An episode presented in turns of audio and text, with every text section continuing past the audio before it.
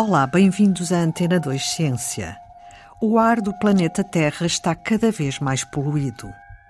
O problema que nós temos neste momento eh, em mãos uh, tem essencialmente a ver com o excesso de CO2 emitido pelas atividades humanas.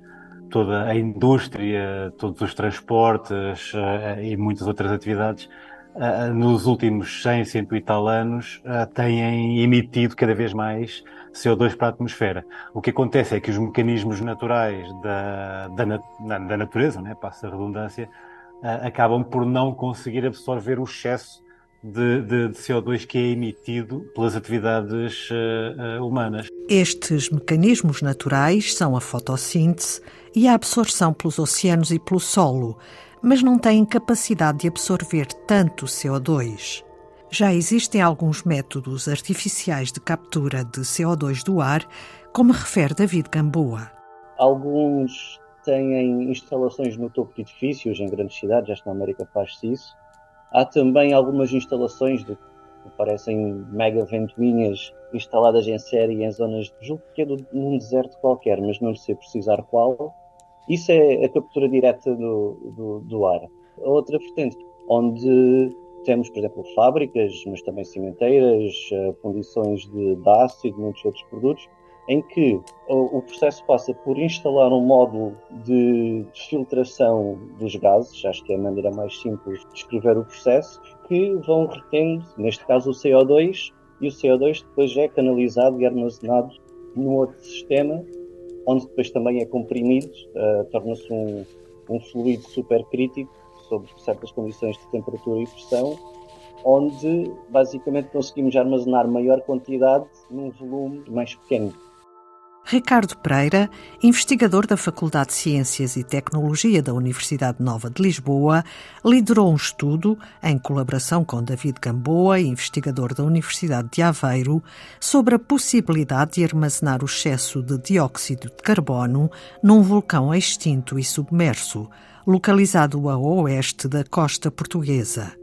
É um processo de carbonatação mineral que já foi replicado na Islândia. O que eles fizeram uh, numa primeira fase foi testar uh, a injeção do CO2 nas rochas basálticas do, dos sistemas vulcânicos uh, que não estão ativos atualmente na Islândia e onde eles conseguiram provar que conseguem efetivamente capturar o CO2 e formar novos minerais que absorvem esse CO2 de forma permanente.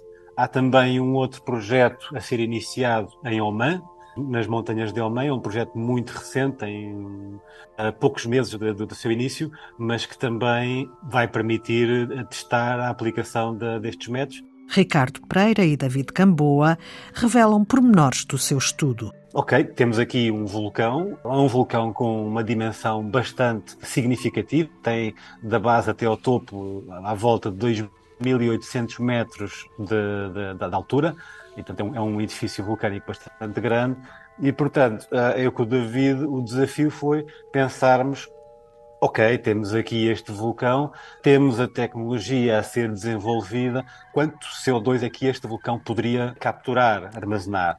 Uh, isto depois de alguns outros estudos a nível mundial terem lançado esta, este conceito que rochas vulcânicas poderiam efetivamente uh, ser responsáveis por uma, uma captura de CO2 significativa, e mais uma vez, com os casos da, da, da Islândia, enquanto processo induzido pelo, pelo, pela indústria, não é?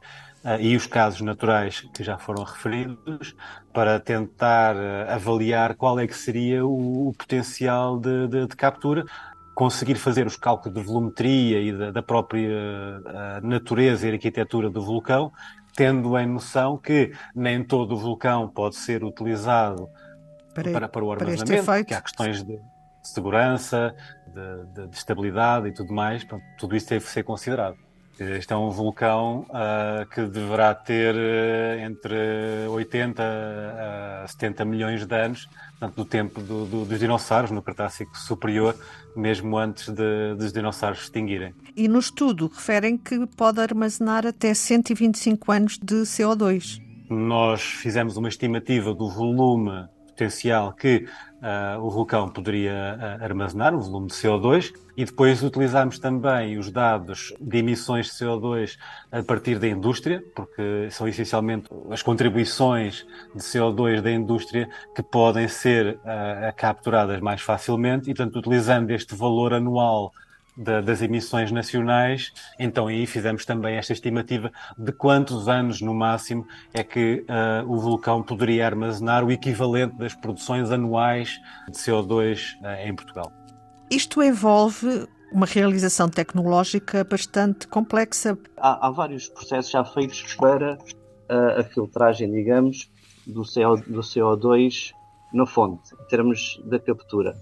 O transporte também já foi muito desenvolvido e planeado, havendo até já alguns estudos como fazer a transferência de CO2 em Portugal através de, de pipelines, ligando os principais clusters ou os principais pontos de, de poluição, havendo depois toda uma, uma, questão de planeamento e também um planeamento económico de toda, todo esse tipo de, de operações.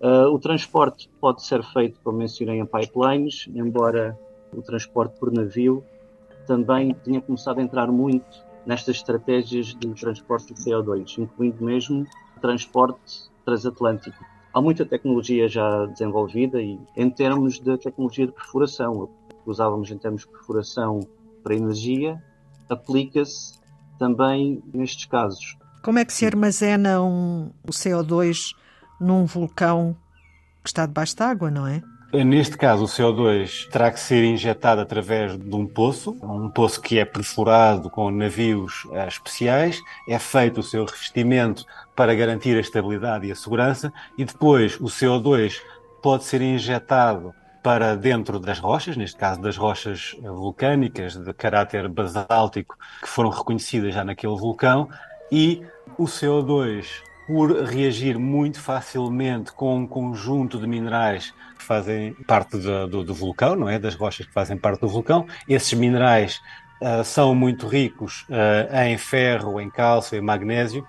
E ao injetar o CO2, vai-se promover reações químicas entre o fluido que é injetado, que está enriquecido em CO2, e a natureza dos minerais. E, portanto, essas trocas de compostos químicos vai então permitir a formação de novos minerais carbonatados ricos em ferro, em magnésio e então induzir a captura permanente do, do CO2. Isto no espaço de meses a, a, um, dois anos, o processo já está a acontecer.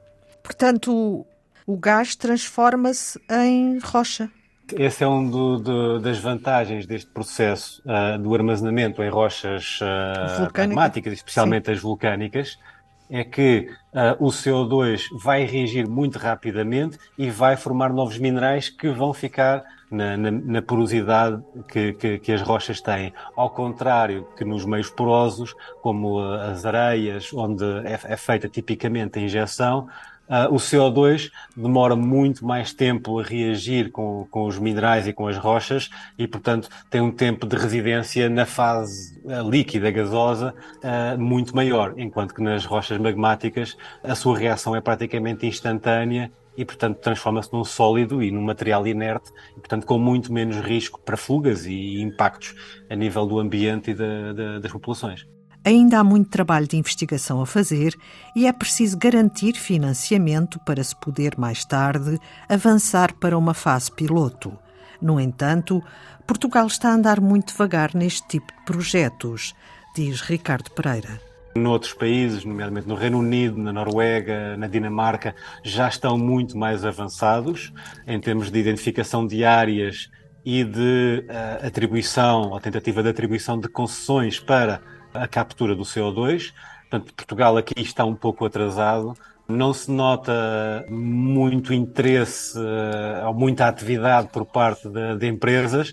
Uh, esperaria ver mais empresas a, apostarem mais neste tipo de, de, estratégia e o desafio está aí, é, é termos que rapidamente uh, reduzir as emissões e aquelas que não conseguirmos reduzir terem que ser capturadas e, e armazenadas uh, num sítio seguro armazenar dióxido de carbono num vulcão extinto, com a vantagem de este composto químico reagir com os minerais das rochas vulcânicas e permitir a formação de novos minerais. Este estudo foi publicado recentemente na revista científica americana Geology. É tudo por hoje em Antena 2 Ciência, também disponível em podcast. Voltamos na próxima segunda-feira. Passe uma boa semana. Thank you.